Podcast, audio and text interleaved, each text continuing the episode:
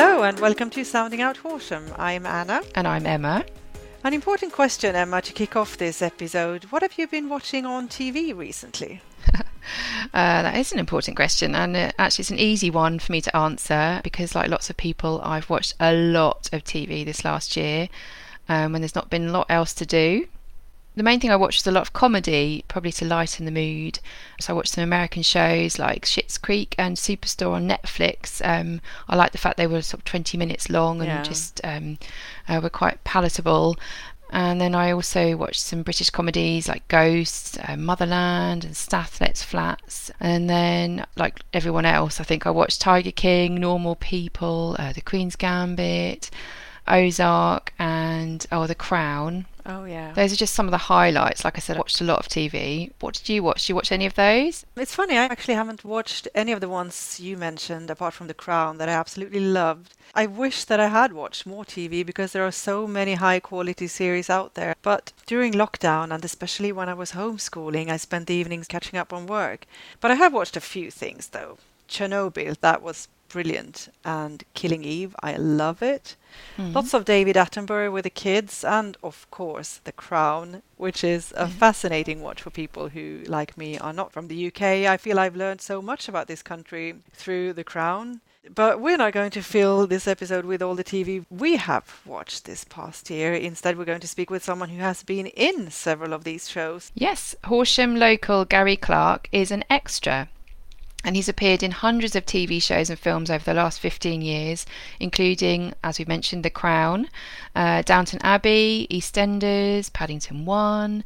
He's in the zombie film World War Z with Brad Pitt, lucky him, and in the war drama Darkest Hour. Like many extras, Gary has another career. He's also an electrician much of Gary's work is in Horsham, so if you've had your home rewired or had some plug sockets installed over the last few years, you might well know him already. And uh, in fact, that's how I met Gary. He was doing electrical work in our house during our kitchen renovation last year. And then one day he, he couldn't make it. And our builder said, Oh, but you know, he's an extra, so sometimes he's off filming. And I got so curious to hear more about what it's like to be involved in these big productions. And here we are. Welcome to Sounding Out Horsham, Gary. Thank you very much. So, you are an electrician by trade. Yes, that's right. Do you want to tell us how, how did it all start? How did you become an extra? Yes, well, I've been, I started my apprenticeship right back in 1972, so I've been an electrician for an awful long time now. And um, much as I enjoy, mostly enjoy electrical work, you do kind of think about, wouldn't it be nice to do something different? And I have always had a fascination in how they put films together. And so when I was working at Chartwell House, um, or nearly 20 years ago now, and Albert Finney, and Ronnie Barker were there, it's sort of like opening a magician's box and seeing all his magic tricks and how they're done, you know, and seeing all the takes and how they alter all the background and the different voices people put on. I just find it a magical experience. So, just to clarify, you were working as an electrician at Chartwell House. Yes, indeed. And you happened to be on set of the film about Winston Churchill, The Gathering Storm, starring Albert Finney. Yes, that's right. And Chartwell was, of course, once the home of Winston Churchill. Yes, I kept sneaking over to watch them. Vanessa Redgrave was Winston Churchill's wife, and watch them doing scenes and talking to some of the crew and seeing the enormous amount of people that, that don't get in front of the camera. I just found it mesmerizing, really. It wasn't a film, it was made for television, but it was a big production. Um, and I was rewiring one of the gardener's cottages on the estate but I kept going over there and watching and asking questions how to get into it. And um, I'd even dropped a letter off at the production office saying, you know, I'm an electrician, can I have a job on this sort of thing? So you, you wanted to work, do electrical work initially on, on sets? Is that what you, you kind of wanted to work? Yes, yes. So how did you end up then becoming an extra? So because that's very different, isn't it? From um... yes, indeed, yes. Well, I um, I found it, it was very difficult to get in, especially um, and you get a bit older. And the only only response I got was um, a lighting company saying, uh, "Yes, we give you a job as an apprentice, a minimum wage." And so that was really no good to me because I far too many expenses to that. And so I thought, well, maybe if I get in as an extra, maybe I could get to know some lighting people and sort of talk to them that way. But in actual fact, the more I watched the um, electricians working, it is really a young man's job. It's it's hard work. They have, the, they have these huge generators and huge leads and massive lamps and cranes and things, and they get there before anybody else, set everything up, and leave before everybody else. It's extremely long days. And I thought, actually, it's a lot easier being an extra. yeah. So that's where I sort of settled. Um, we have um, no responsibility, you know, just do what you're told. And when you go home, there's, you know, job done for us. There's no paperwork or responsibility. Nobody's going to ring you up and say it doesn't work, like I do with electrical things, you know. yeah. so, how did you register to become an extra then? Did you ha- or do you have to register? How does it work? There's loads of background agencies, but there's a site that anybody can join uh, on the internet called Star Now you put up some pictures of yourself and some video clips if you want, and various, on the whole, smaller production companies look at that. And um, if you subscribe to it, you can get on with it for free. But if you subscribe to it, then they will contact you if you're lucky. And uh, students use it a lot for their projects when they finish um, drama schools. They have to make a short film. So they use Star Now, and they can often get Oh, people to work for nothing, which they did me to start with. Mostly making um, short horror films. Oh, That's okay. why I, I did a student film some years ago, and I was going to be a zombie. And they looked at me and said, "Oh, that's good. You don't need any makeup." That's a bit mean. I didn't do too many more of those.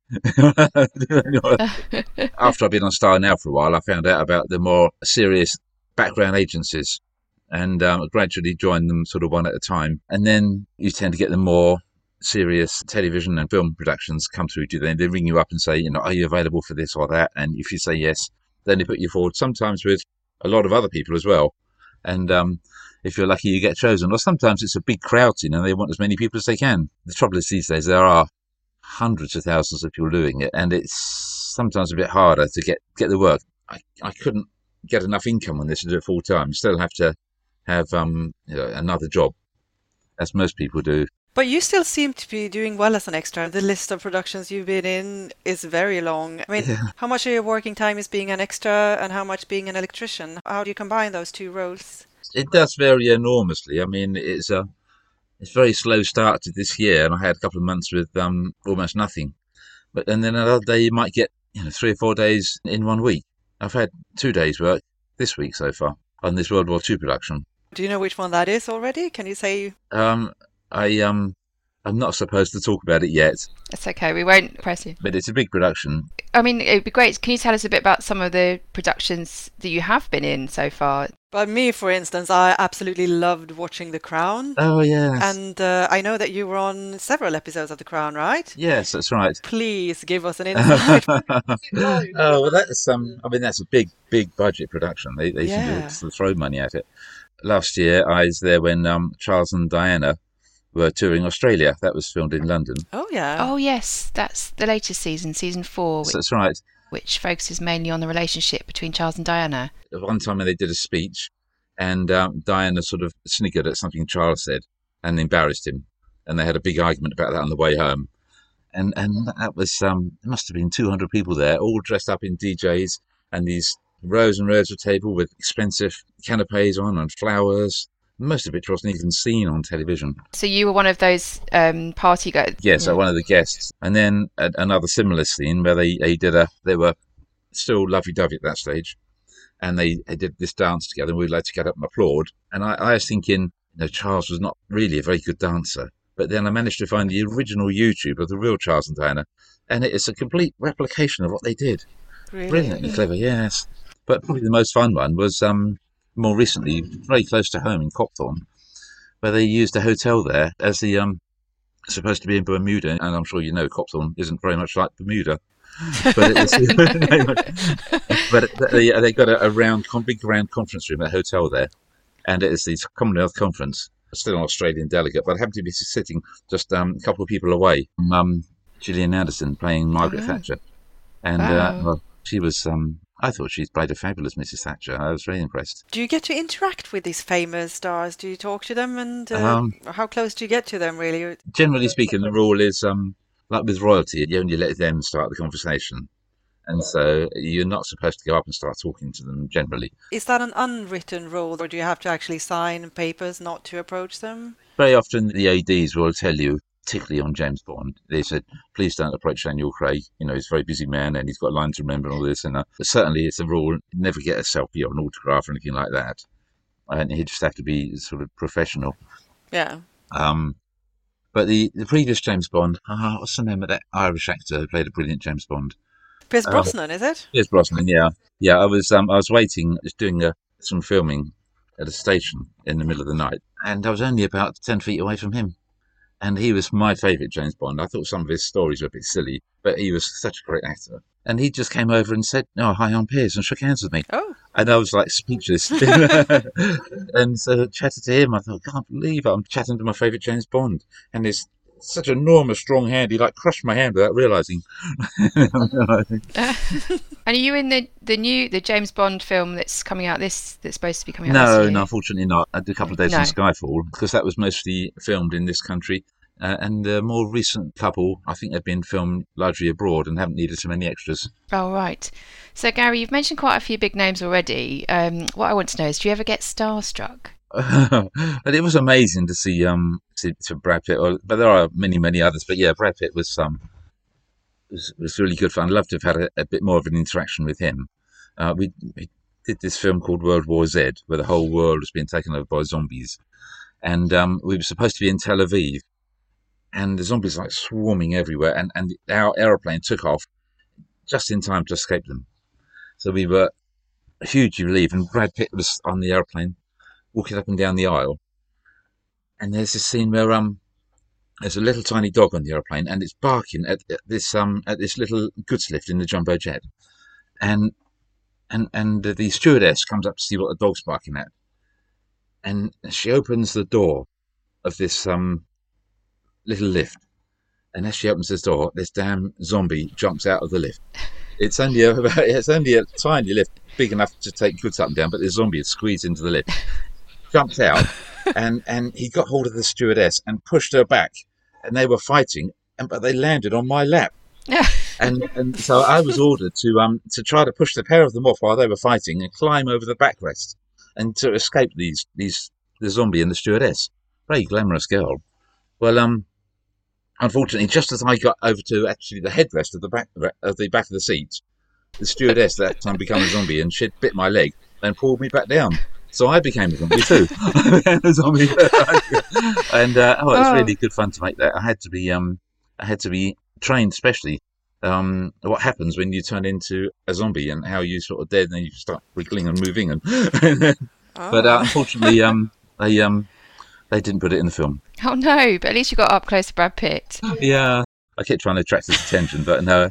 But yeah, they've been um lots of uh, people. I, I can't even think of them all. I mean, You had a chat with Tom Cruise as well, didn't you? And Emily Blunt. yes, that's right. And uh, Edge of Tomorrow, they'd finished the film and they were doing reshoots, and um, I thought I'd lost out to get in that film, but they called me in to be a, a big American general in Whitehall, which is actually Leavesden Studios, and um, I had to um come out of a lift, which wasn't even a real lift, but it looked like it, and um, have my nose in an iPad and walk round to one side while Tom Cruise and Emily Blunt were at the other side. Um, well, we rehearsed. Well, in the morning we rehearsed with two doubles, and I was told to turn right, come out the lift and turn right. And then when Emily Blunt and Tom Cruise came on, they changed it all. They decided to be to my right instead of to my left, without telling me. So I come out the lift, nose in the iPad, and walk in and literally bang into Tom Cruise. And so the director shouts, "Cut, cut, cut!" And he says, the director says to me, "It's left now, Gary." I said, "Oh, okay, nobody told me, sorry." And then Tom Cruise looks at me, "Yeah, it's left, Gary." So and then Emily Blunt looks at me and says, "Left, Gary." And they all got big cheesy grins on, and then and he puts his hand on my back and says, "Don't worry about it, we'll do it again." yeah, and he was um he is very pleasant. Before I worked with him, I'd heard some negative reports, and I was quite worried that he, he loses his patience quickly. But when I met him, and uh, and again when I met him more briefly in um one of the Mission Impossible films, he's been nothing but pleasant. Oh, very nice guy. And uh, whose head was it you chopped off? You have to tell us about that. Oh yes, yes. That's I don't never know to this day why they chose me. But um, I was at home one day on the computer and I got a call from um, an agency saying, "Can you get to Dover Castle straight away?"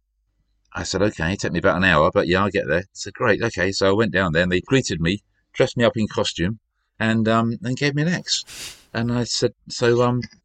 It looks like I'm an executioner. Then, yeah, it's, they said, "Yep, Thomas More needs his head cut off, and, and you're doing the job." and uh, so they um they took me off to um to sit with all the, the proper actors, which is lovely because normally we're put in a big holding area as the extras, but I was with all the actors. And um, he was quite delightful about it. He didn't mind the fact that I was going to have to cut his head off at all. Anton Lesser is a, uh, a, a, a fabulous uh, actor and a really nice guy. And I didn't even realise when I was watching The Crown, uh, the same actor went on to play Harold Macmillan. Oh yeah. And um, Oh, okay. he's quite unrecognisable. And have you, you ever, I mean, you've appeared in so many different things and you've obviously had varying degrees of involvement. Have you ever wanted to train as an actor? Yes, most of us um, have, have aspirations of doing more interesting parts. And um, eight years ago now, I joined some drama classes um, in London in the hope that it might sort of catapult my career into being a proper actor. But um, I think it's helped, but it's not exactly um, made me a, a great one actor, but it's interesting. Does it make you more um, appealing as an extra than if you have those qualifications? Yes, I think so. Sometimes when you get a thing from an agency, they say this will require a bit of dialogue, or this will require some interaction. You know, have you got any kind of qualifications you can show Yeah. us? So I think that helps. Yes, and I've also did a um a course on screen combat. Uh, that was a, a, a long weekend. Uh, I was unfortunately the oldest guy there.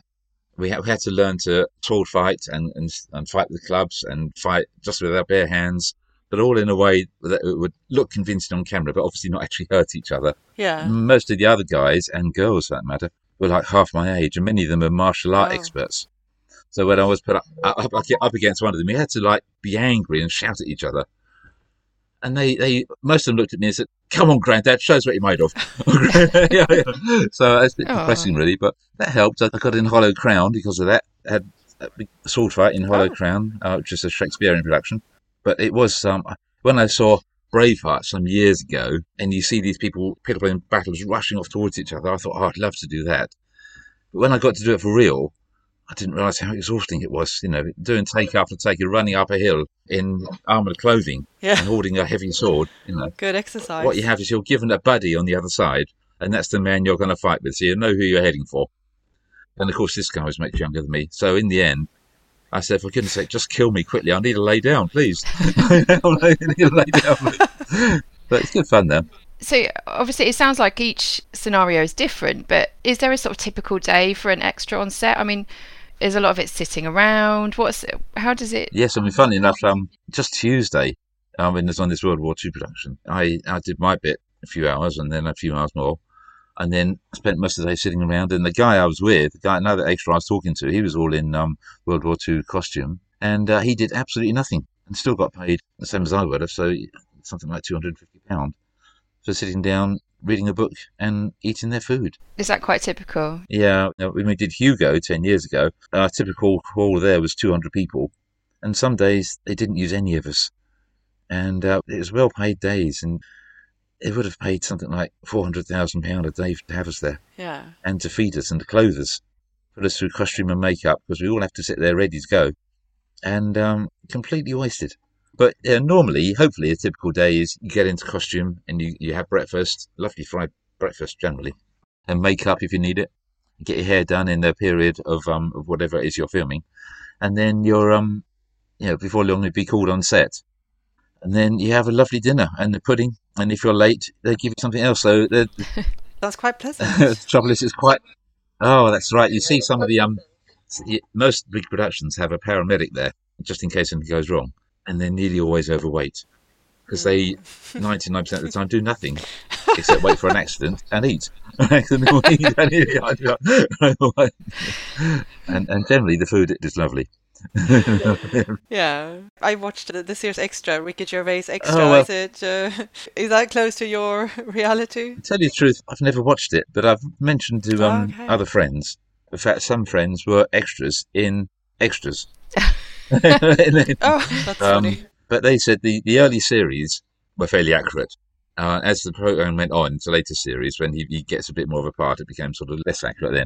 Yeah, I think that's the only kind of insight, isn't it, that we we get? And uh, Yes, I mean, um, it, generally, because I've been doing it quite a while, I get to know a lot of other background artists. And it used to be we'd all go to the holding area and uh, we'd all catch up and chat and have a laugh. But, you know, lately, with this wretched COVID, they separate us much more. It, it's not quite as much fun. Yeah. But things are really picking up now. Apparently, the studios are booked up for nearly 10 years, big studios in this Wow. country, because the Americans prefer making films over here. Hollywood is apparently used for very little these days, Really? just in TV productions. Yeah, Sorry, did you say 10 years? ten years. That's what. Yeah, that's what I was told recently. So this production I'm on now, they had to build their own studio for it Wow. near Aylesbury. So that I'm guessing that must be good news for UK-based extras then. Yes, yeah, the whole industry. Every So you'll be busy for the next ten years. Do you well, think? Yeah, that's right. You touched upon this earlier about the financial aspect of it. How much do you get paid usually? Can you sort of live on it or how? It does vary enormously. I mean, um, Yeah. uh, some can be as little as sort of um, between seventy and ninety pound a day, and if you get on a big production where there's an early start and, and maybe you have to work late, or maybe you get put under a rain machine or something that gives you a bit extra money, it can be two two even three hundred pounds. So a rain machine is extra money if you suffer a bit more. Yes, that's right. That's not very pleasant. huh? Yeah. I um, when I did His Darkest Hour, it was a fabulous production to be in. But one day, filmed at Greenwich when uh, Churchill's supposed to get off the tube early, and then he he he gets out of his car and decides to get on the tube, and they put us under a rain machine, and we had to do take after take after take. That Oh. wasn't a great fun day. Because rain machines, they're wetter than real rain because you want to see the raindrops. You know, Yes. it's like giant standing under a watering can. but um, having said that, I went on to do some fabulous scenes in The Darkest Hour, and it's one of the most fun films I've been on. Um, I'll tell you about a little bit in Downing Street. I did, and Theresa May was the prime minister at the time, Yeah. and, and so they let us use the real Downing Street. Oh, great. And um, I was just a passerby, but um, one time they said, like, as Mr. Churchill comes out of Downing Street, I want you to hassle him and ask him what's going on. And I said, okay, where are we? And they said, it's Dunkirk is about to happen. And so I, um, Churchill gets out, played by the amazing Gary Oldman, and looking exactly like Churchill. It's the weirdest thing, weirdest thing to see somebody looking like Winston Churchill coming out of 10 Downing Street. It really took you back to 1940, Yeah. how I imagine it would have been. And this film was His darkest hour. his darkest hour. Yes. Anyway, I had to interact with him. So I went up and said, I said, Mr. Churchill, Mr. Churchill, what's happened to our boys? How are you going to get them back from France? You know, I've got one of my own sons out there, all this. And he completely ignores me, as he would, and gets in his car and then discreetly gives me uh, a rude sign as he's driving off. but then we we're doing uh, another scene, still in Downing Street. The director comes out of his little black gazebo and shouts out, Gary, come and have a look at this, Gary. And I looked at him and said, oh, okay. And we started walking off towards the gazebo. And then he looks at me and said, not you, Gary Oldman. Gary Oldman, not you, Gary Oldman. but when we went to do the final scene, which is the end of the film, where he does his um, "We're fighting them on the beaches" speech, that was just an amazing atmosphere. I take my hat off to Gary Oldman; he really got the atmosphere up. And get 'em, boys, you know, amazing scene. And uh, although there were 450 people there, normally big crowd schools are not not fun, but that one was exceptional. It was really good. I just, I'm curious to know. I know you, you filmed on lots of different sets in lots of different locations. Have you ever filmed anywhere in Horsham or close to town? Um, no, there has been filming in, in Horsham. Some friends told me they're doing an advert in West Street some years ago, but I, unfortunately I wasn't involved in it. Um, Lingfield Racecourse, I did some fi- filming there, and it's all Okay. Copthorne for the Crown, but um, I haven't done anything in Horsham. No, no, it'd be nice to. Yeah. it'd be nice to. Do you ever get reactions from friends and family, or even people that don't really know you that have actually spotted you on TV or in films? Um, well, yeah, I was. Um, I don't know to this day whether she mistook me for somebody else, but I was just coming out of a railway station one time, and a girl stopped me and said, "I know you. I've seen you on television or film, haven't I?" And, uh, and I said, "Well, you must be very, very observant if you have." Yeah. Sometimes when you're on and do a television program, they tend to get a bit closer to you. Like when I was an alcoholic in Call the Midwife, for a moment, my face filled the screen. So I got all sorts of rude text about that saying, "Uh, you must stop drinking, Gary. Oh. and um, you know, EastEnders, when I was a paramedic in EastEnders, uh, running off to save this guy who'd just been shot. I think a few people spotted me on that. And I remember actually coming back to, to how we got to know you. Our builder, he said that, yeah, every now and then you see him on TV. Yeah, yeah, yeah. so And you said something about your, your wife or your partner as well, didn't you? How? Oh, that's right. Yes, we saw it through Netflix or something. And I say, Oh, I'm in this one. I'm in that one. And she says, Well, we don't want to watch those then, do we? and when, in fact, when I um started doing this, the first big film I did was Amazing Grace about abolition of slavery. And uh, I, dragged my other half off to it. wasn't her type of film, really, but I dragged my other half off to cinema and said, Look, my bit's coming up, my bit's coming up. I should be there, I should be there, you know. and somebody sitting next to me and said, "Oh, please shut up, will you?" so, nowadays, sometimes uh, I don't even bother watching it if it's not my type of program. Do you get disappointed if the scene has been cut that you were in? Yes, sometimes you're absolutely convinced this scene is going to be vital to the film, you know, and they cut it out. Even in Edge of Tomorrow, we film that over and over again until the director and Tom Cruise is happy with it. And in the end, you just see me disappearing off in the distance. You wouldn't even know it's me. But yeah, so it's frustrating when you're looking forward to seeing it and, and you found it's been whittled down to nothing.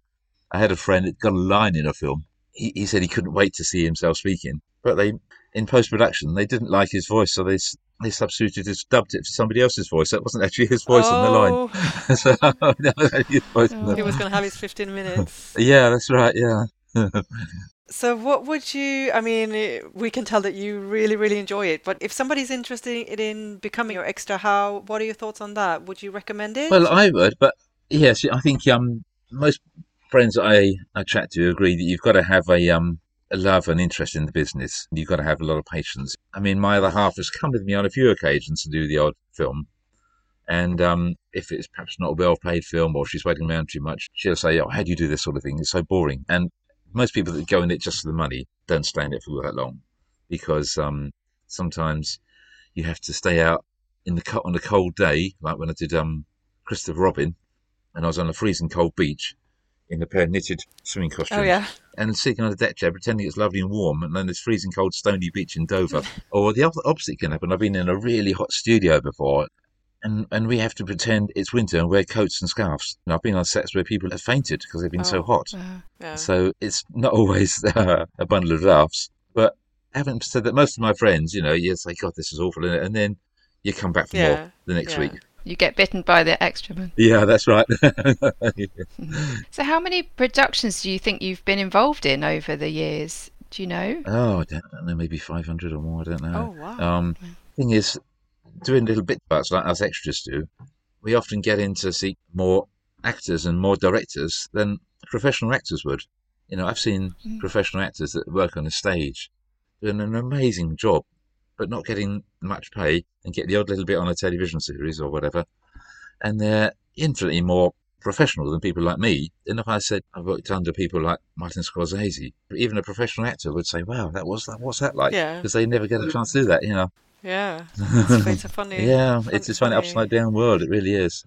It's so interesting, though. It's been it's it's really good to speak to you, Gary, and and hear all about life as an extra. I think um, yeah. it sounds a lot more interesting than I thought. It, I thought it would just be a lot of, uh, you know, obviously it is a lot of sitting around, but um, the fact that you've met so many fantastic actors and got to be in those productions is, is pretty impressive. Yes, when I when I first started about twenty years ago, when I first saw that Churchill production being made, and since then I've worked on a couple of productions involving Churchill, and I've got a fascination for that. I don't think he's an absolute hero because he had his flaws, but I think he's an incredibly fascinating character. And that is one person, if I could go back in history, I'd love to have met. Yeah. So for me to work with um, different versions of Churchill, yeah, it was just an amazing experience. Yeah, to see him walking out of Ten Downing Street, and I, I remember looking round up towards Whitehall, and there's the big gates there, and people like trying to look through the gates and over each other's shoulders to see what's going on and there I was in the midst of it all. Yeah. Um, some people that wouldn't mean a thing, but to me it was a big thrill. I can understand that. Yeah, pretty impressive to go to Downing Street, isn't it? I think. Yes, and the House of Commons. To say when we did um, Suffragettes, we were the only film unit allowed in, in the House of Commons uh, since World War Two, and to get these places where only the privileged normally go, yeah, it was um, incredible. And then they, they reenacted the, the big protest that the women had, 1913. They all campaigned to, to get the vote, and they were initially denied and and we were filmed on the very same spot it was filmed in 1913. Oh, wow. And and um, Lloyd George had to tell them, you know, we we've considered your case and we decided not to do anything. And the women had to really kick off, and uh, and a riot started. And apparently, in the real situation, 1913, what happened is they knew the women wouldn't be happy, so they brought in violent police from the East End to deal with them. And these police assaulted the women, apparently even sexually assaulted them are extraordinary. So they didn't go quite that far in the film, but they had the women fighting and kicking, and the police were kettling them and pushing them about. And one of them came out of that, and I was chatting to this girl, and I said that looked really rough in there because I was playing one of the hated politicians. And so I said, "Were you okay?" And she said, "Oh yeah, I was okay. It's fairly well looked after. It wasn't so bad as it looked." And I said, "Are you filming in, in Windsor tomorrow? Because we had to do a horse race scene." And uh, she said, "Oh no, I'm not involved in that." And I kept on chatting for about five minutes, and then somebody nudged me as she went away. He said, "Do you know who you were talking to?" I said, "Wasn't it she just one of the extras?" I said, "Oh no, that was Helena Bonham Carter, one of the stars." Really? Once again, she was utterly delightful, and I just so pleased. I stopped myself saying, "You know, what extra agents are you with?" I just, yeah, she was. That, that, Brilliant. She's in The Crown as well, isn't she? Yes. She's, uh, Oh, she's in Princess everything. Margaret. oh, Margaret, that's right. Yeah, She's a fantastic actress. Yeah, yeah, brilliant. It's nice that she's so down to earth. Yeah. Yeah, Well, you provided us with lots of links and photos that we we're going to put up on Facebook Oh, okay, yes. so that our listeners can actually see what you do. Oh, yeah. It's been a pleasure to talk to you, and uh, we've got a really good insight Yeah. into the world of being an extra. Yeah, I found it fascinating. Thank you. Oh, it's been great talking to you too. I'm probably forgotten about a whole load of bits and pieces, but I don't want to bore you for too long. You're too long. Thank you very much.